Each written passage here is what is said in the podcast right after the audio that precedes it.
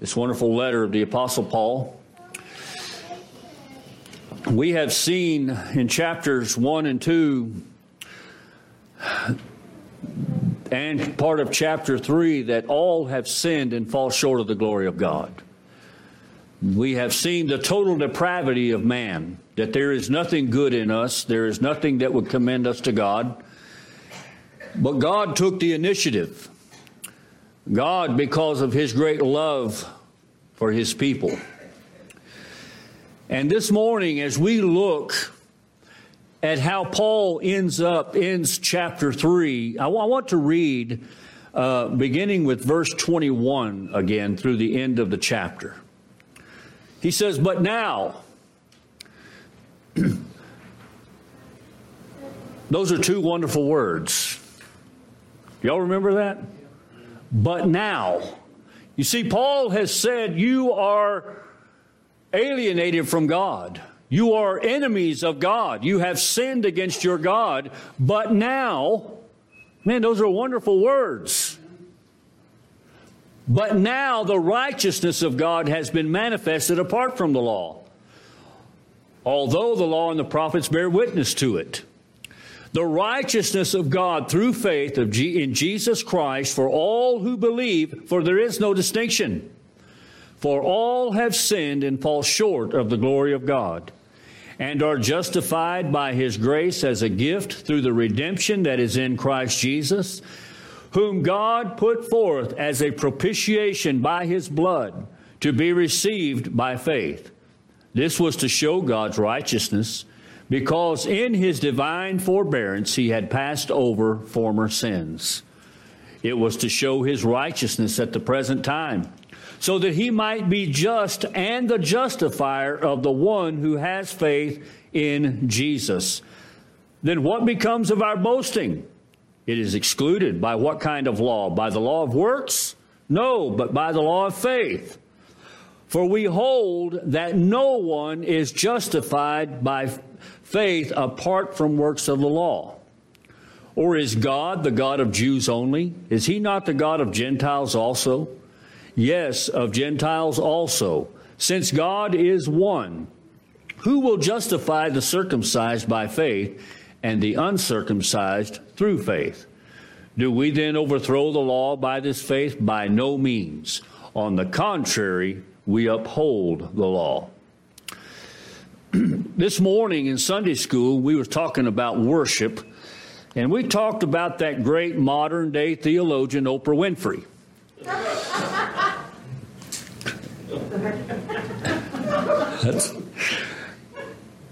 I saw a video several years ago of Oprah.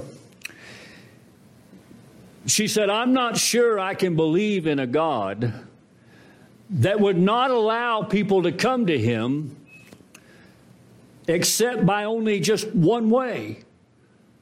She said, Why would God not provide a way for the Muslim to come to him? Why would God not prepare a way for the Hindu to come to him? Why would God not prepare a way for the Buddhist to come to him?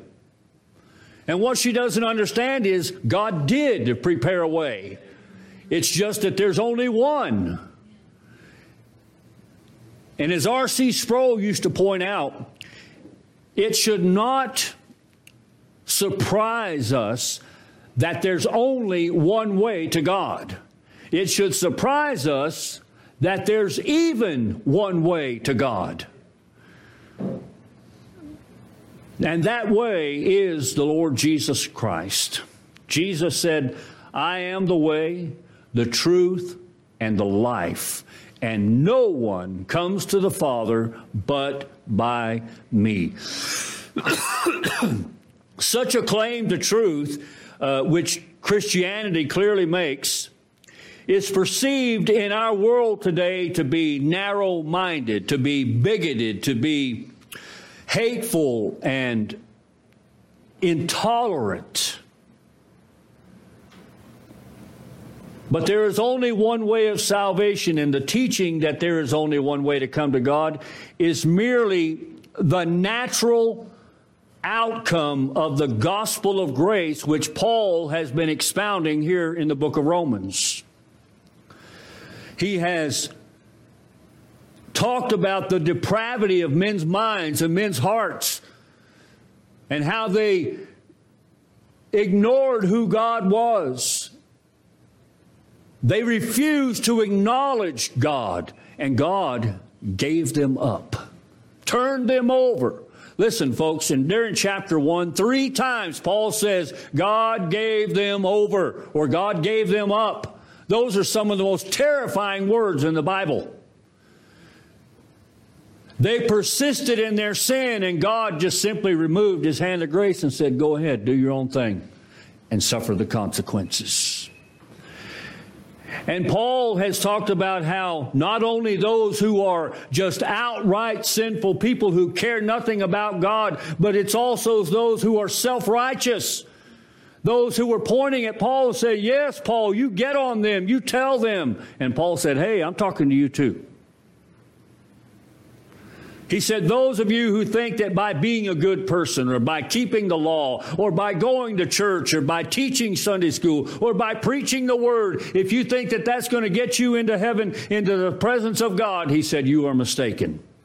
There's only one way, and that way is the Lord Jesus Christ. Paul has spoken of human failure to live up to God's standard. He has unfolded God's plan of salvation through the redemptive work of Jesus Christ. He has proved that the salvation provided by God through the work of Christ becomes ours by simple faith. Faith. The Bible defines faith in, Hebrews 11:1 as the substance of things hoped for the evidence of things not seen. I think we can simplify that, not that I can change the Word of God, don't get me wrong here. You know what faith is? Faith is saying, God, I believe you. That's what it is. God, I believe you. I know what it looks like, I know what it sounds like, God, but I believe your Word. and he has said that if we would come to him through this one way of Christ and by faith, this righteousness, uh, there in verse 21, you know, you got to take chapter, go back to chapter uh, 1 and verse 18, 17. Paul says, uh, no, you got to read verse 16. For I'm not ashamed of the gospel, for it is the power of God unto salvation to everyone who believes to the Jew first and also to the Greek. For in it the righteousness of God is revealed from faith to faith. As it is written, the righteous shall live by faith. But then read the next verse. For the wrath of God is revealed from heaven against all ungodliness and unrighteousness of men who by their unrighteousness suppress the truth. And then you go to chapter 3 and verse 21, and Paul says, But now. But now the righteousness of God has been revealed. How has it been revealed? In the Lord Jesus Christ. Jesus Christ, the Son of God, who came to this world, who is God Himself, who took upon human flesh, was born in a lowly manger lived a perfect, sinless life after being born of a virgin, went to the cross, bore our sins, suffered the wrath of God on, on behalf of his people, cried out and said, It is finished. It's done. It's accomplished. Was buried, put in a grave. And the third day, walked out of the grave. He's alive. And Paul says, But now that righteousness of God is revealed in him. Now he's providing for us here at the end of this chapter three natural conclusions from these doctrines, among which the teaching uh, that in terms of salvation here is but one way of salvation for everyone. Now, we look at this and say, we believe that Jesus is the only way to heaven. We believe that Jesus is the only way to God. We believe that He is the only door, that He is the only way. And yet we turn around and we look at our own self righteousness and we say, I know Jesus is the only way, but surely God has heard how many sermons I've preached. He's got to let me in.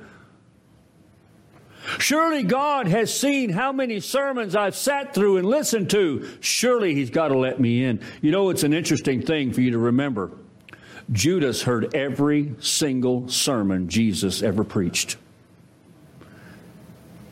And he betrayed him and spends eternity in hell. So that doesn't matter. Salvation the conclusions are that salvation by grace through faith excludes boasting. There in verse 27 and 28, he said, Then what becomes of our boasting? It is excluded by what kind of law? By the law of works? No, but by the law of faith. For we hold that no that one is justified by faith apart from the works of the law.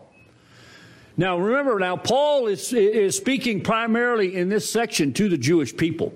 Because they were saying, well, wait a minute, Paul, we understand what you're saying, and those dirty, uh, nasty Gentiles need to hear this. But, Paul, we have the law.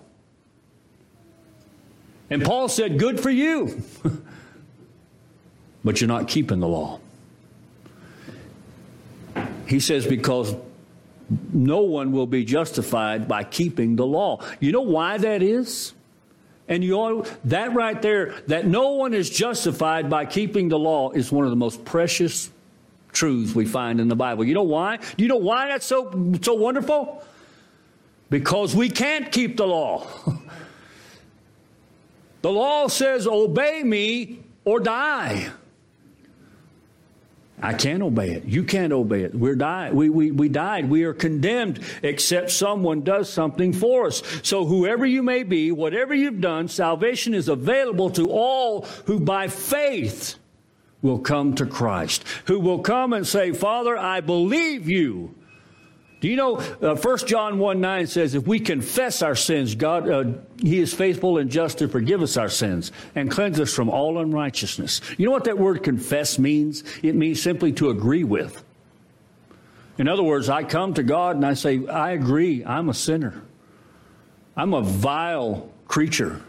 There's nothing good in me. I am doomed. I have no hope. God, I agree with you on that. And God says, But I have provided a sacrifice. I have provided a substitution. I have provided someone to take your place. And we look at the cross and we see the Lord Jesus Christ and we say, He took my place. There's a song that, uh, that I used to sing a lot. It's called The Cross in the Middle. Anybody ever heard that song? And, and the, the gist of the song was that, that the, song, the cross in the middle should have been mine. That's what the chorus says. The cross in the middle should have been mine. And it should have been, should have been yours. But he came in our, in our place, and he did for us what we could not do for ourselves. Salvation by grace through faith excludes boasting. You see, and, and you ought to be glad of this. We talked about this last week. Can you imagine being in heaven with me? And I come up and slap you on the back and say, Man, I sure am glad that I made the decision to follow Christ. I am so glad that I had the presence of mind to do the right thing. I am so glad that I was smarter than they were that I was more righteous than they were. Can you imagine? Would you like to be around me doing that? You don't even like to be around me right now doing that, do you? But you know what? We're not going to do that. You know what I'm going to do? I'm going to say, Praise God, He chose me. Praise God, when I was dead, He made me alive. It's all going to point to Him. So Paul says this is why salvation is from start to finish, it's all of God. From the predestinating to the glorifying and everything in between. It's all God. Okay, and I know y'all probably forgot this. We contribute nothing to our salvation but the sin that made it necessary. That's it. And so this is what Paul is saying here. He's saying there will be no boasting. It will all be giving glory to God because salvation is all of Him. Salvation by grace through faith upholds the law of God rather than subverting it. That's what he says there in verse 31. he says, So do we overthrow the law by faith? And Paul says, By no means. On the contrary, we uphold the law. Now, as, as, we go along in Romans, this is going to become more and more into focus here, and that is our, our union with Christ. What that means. That when we come by faith and confess our sins and believe on the Lord Jesus Christ and receive the free gift of eternal life that He offers by faith and become one with Him, I become His and He becomes mine. And Paul says, Look, in Christ.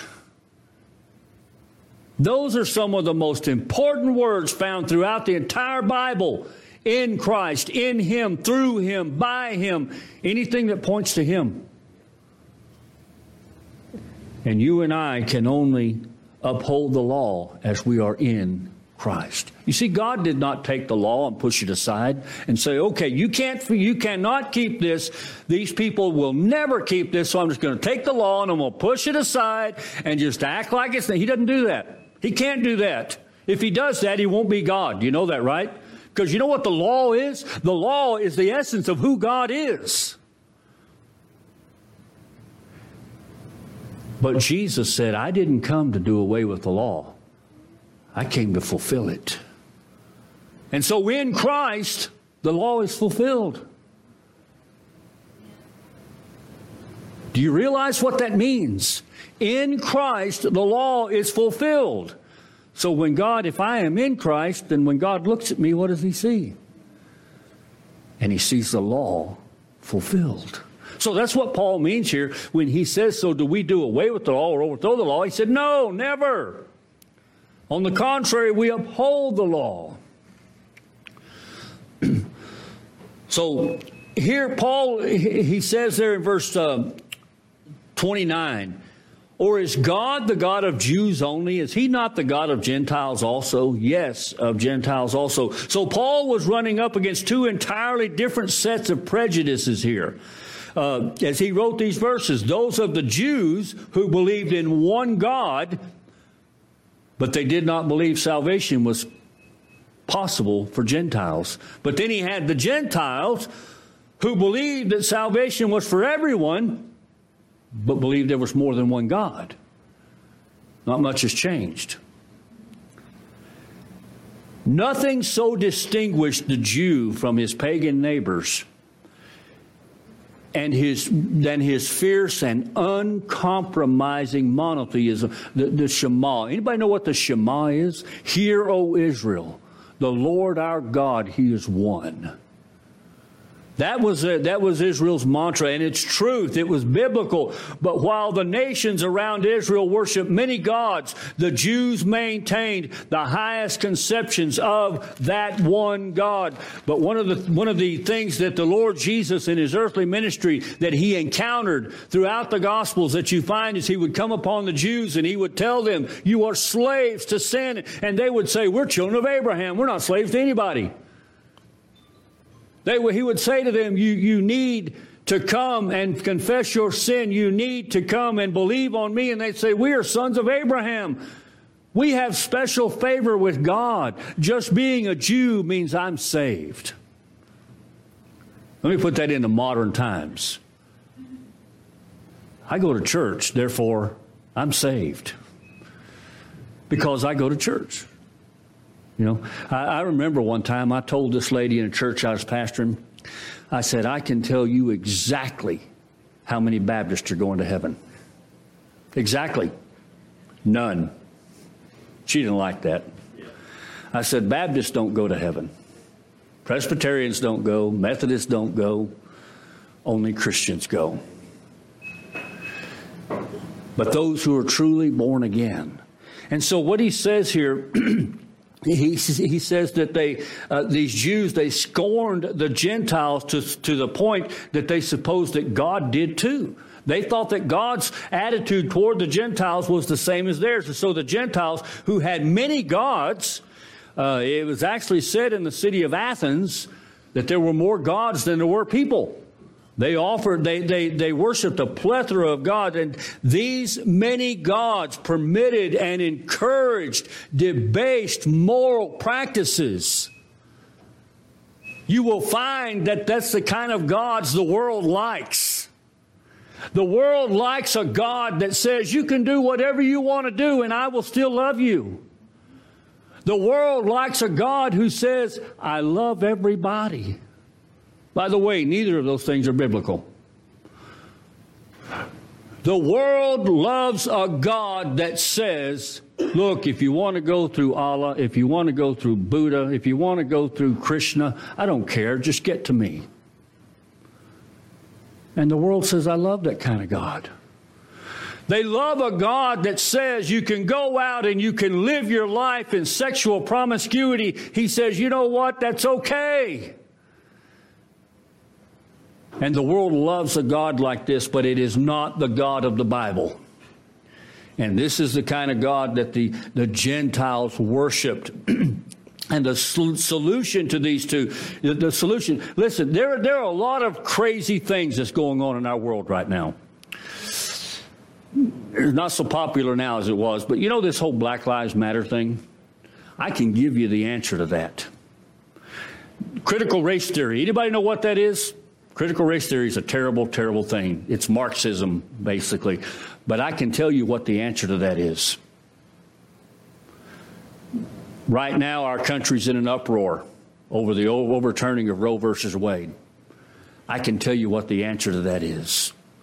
You know what the answer is? The answer is the gospel. That's the answer.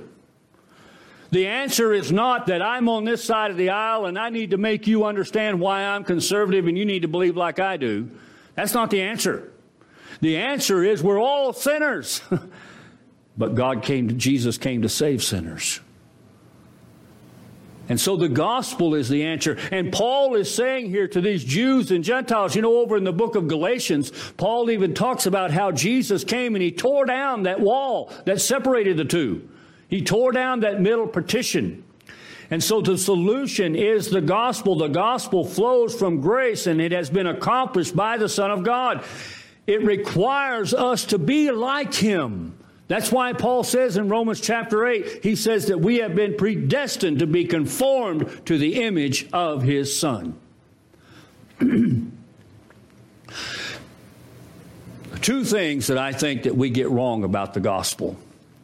If you believe that Jesus came to save you from hell, you're wrong. That is not what he came to do. He came to save you from sin. And there's a big difference. If I believe that Jesus only came to save me from hell, and I can say, well, I have believed on Christ, I'm not going to hell anymore, I can do whatever I want to. But if I believe he came to save me from sin, then now I have a holy hatred of sin. Now I sin every day. You do too, by the way. We all do. But this is what Jesus, and, and, let me tell you the other thing that I think we get wrong. We think that when we, that, that this salvation thing, that it's all about us. It's not about me, it's not about you, it's about God. It's about His glory. And when we get to heaven, I can promise you it's not the streets of gold, it's not the pearly gates. It's not your granny or your grandpa that's there that you're going to be excited about seeing. It's going to be Christ. Once you see him, no one else and nothing else is going to matter. Did you know that? Uh, you know, Voddie Baucham was talking the other day about people say, you know, when I get to heaven, I'm going to ask God this question. I'm going to ask that. I just got a whole load of questions to ask. And he says, I promise you, when you look upon his face, none of those questions will matter anymore. He is everything. And it requires us to be like him. And Paul says here God is equally a God of the Gentile and of the Jew. He said he's the God of all, he's the only God there is.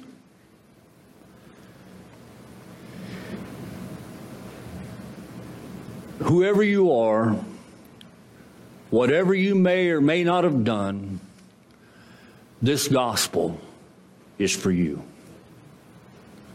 It's for you. Jesus, he said, All who come to me I'll in no way cast out. I'll in no way cast out. I want you to see that if you will come to God in the way that He has appointed for you to come through faith in the Lord Jesus Christ, He will receive you and He will never turn you away. There's not one soul that will ever be in hell that will ever say, I went to God and He refused me. Not one. The gospel is for all who would believe, Paul says, whether they be Jew or Gentile. Romans 1:16, what we read a while ago, Paul says, "I'm not ashamed of this gospel, for it is the power of God to who? To everyone who believes." Okay?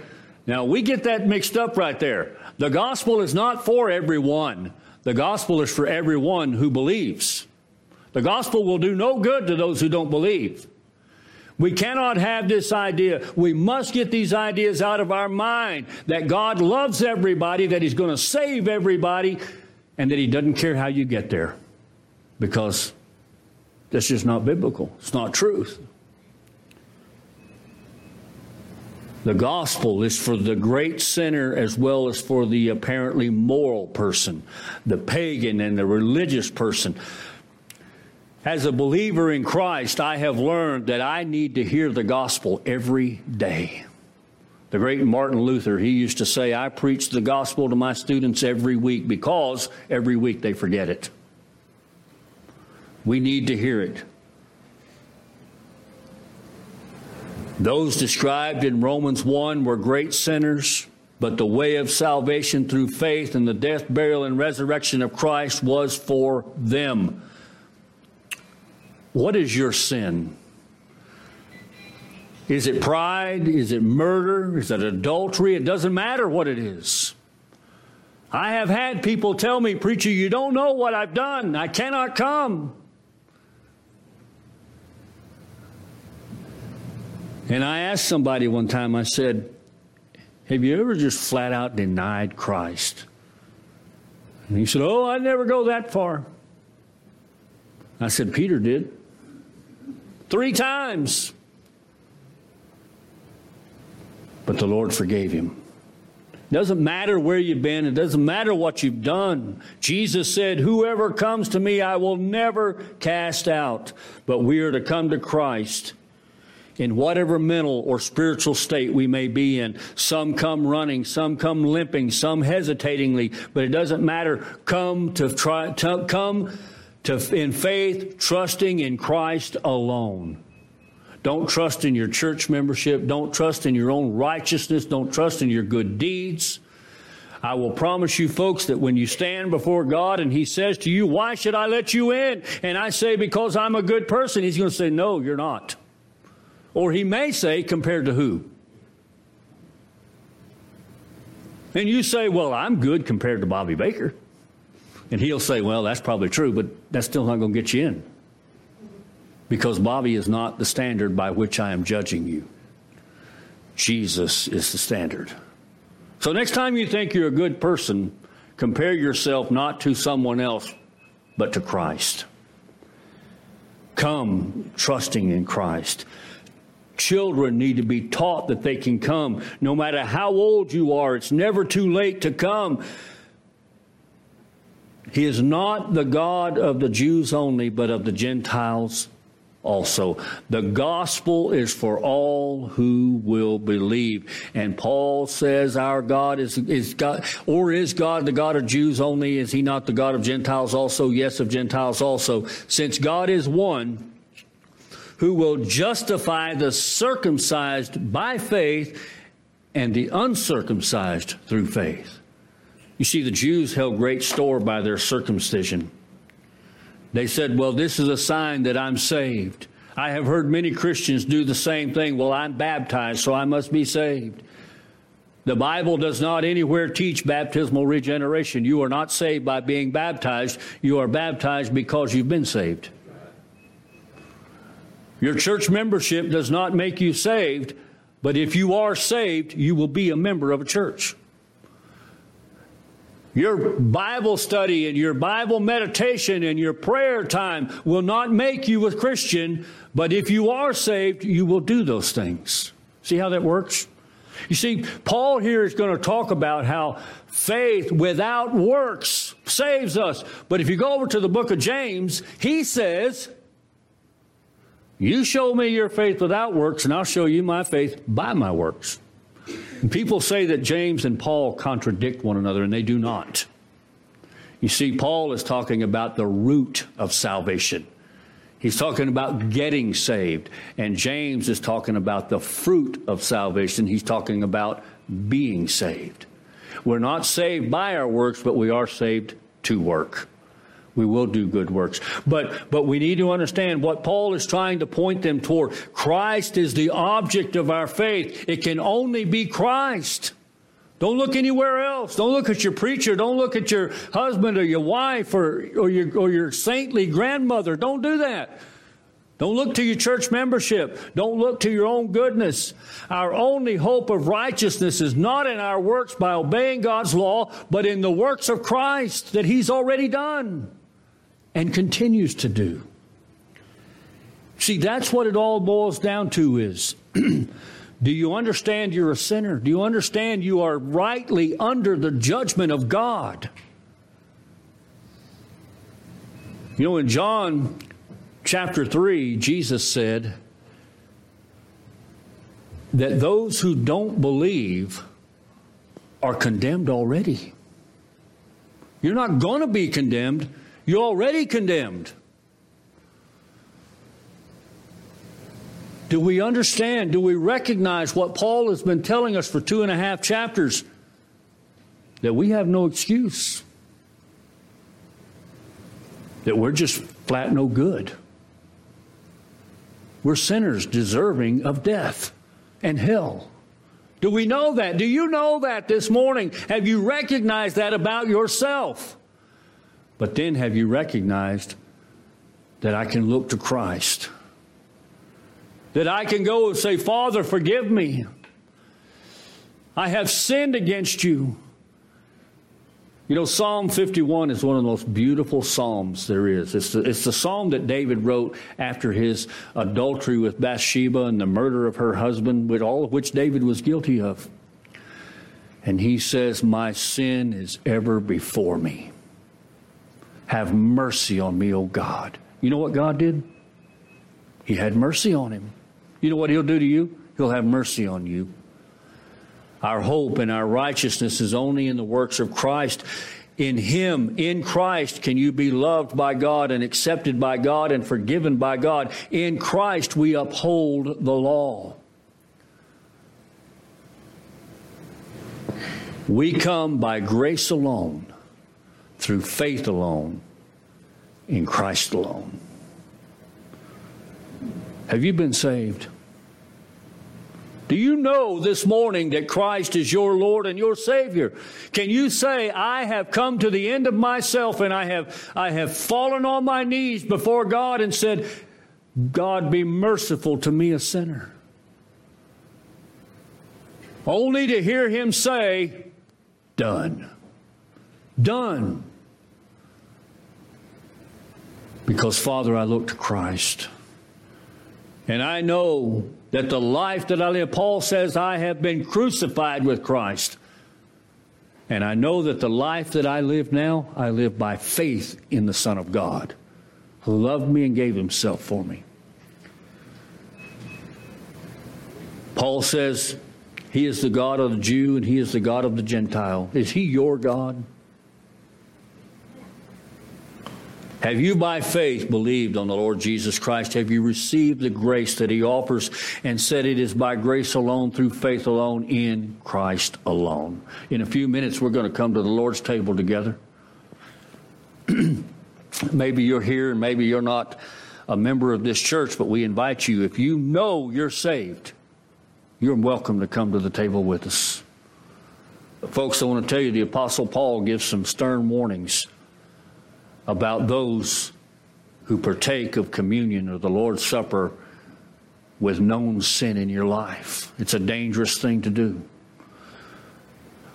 But I want to tell you the only people that are that are invited to the Lord's table are the Lord's people.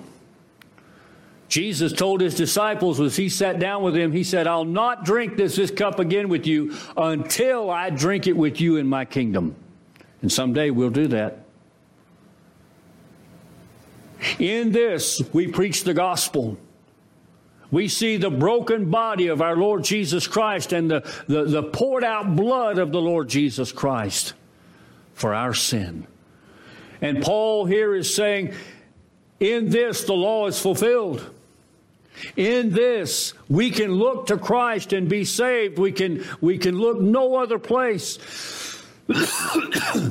he was telling the Jews, stop looking at your own self righteousness. Stop looking at how good you think you are. He was telling the Gentiles, stop looking at all these other gods. Stop looking at all this, this, this uh, stuff you have going on. And both of you look to the one true God and his Son, Jesus Christ.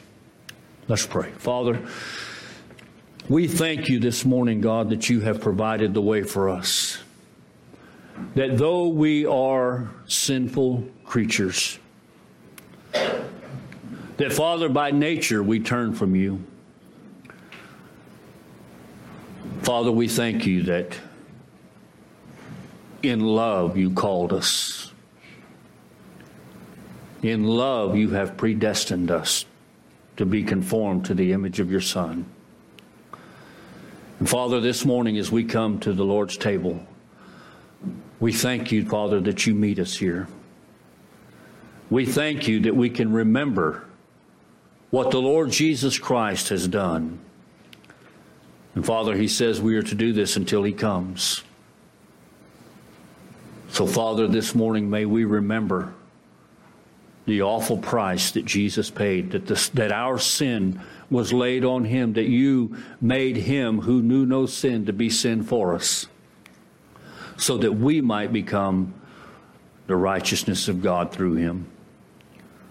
Thank you, Heavenly Father. We will forever and eternally praise you. We thank you for our Lord Jesus Christ, for it's in his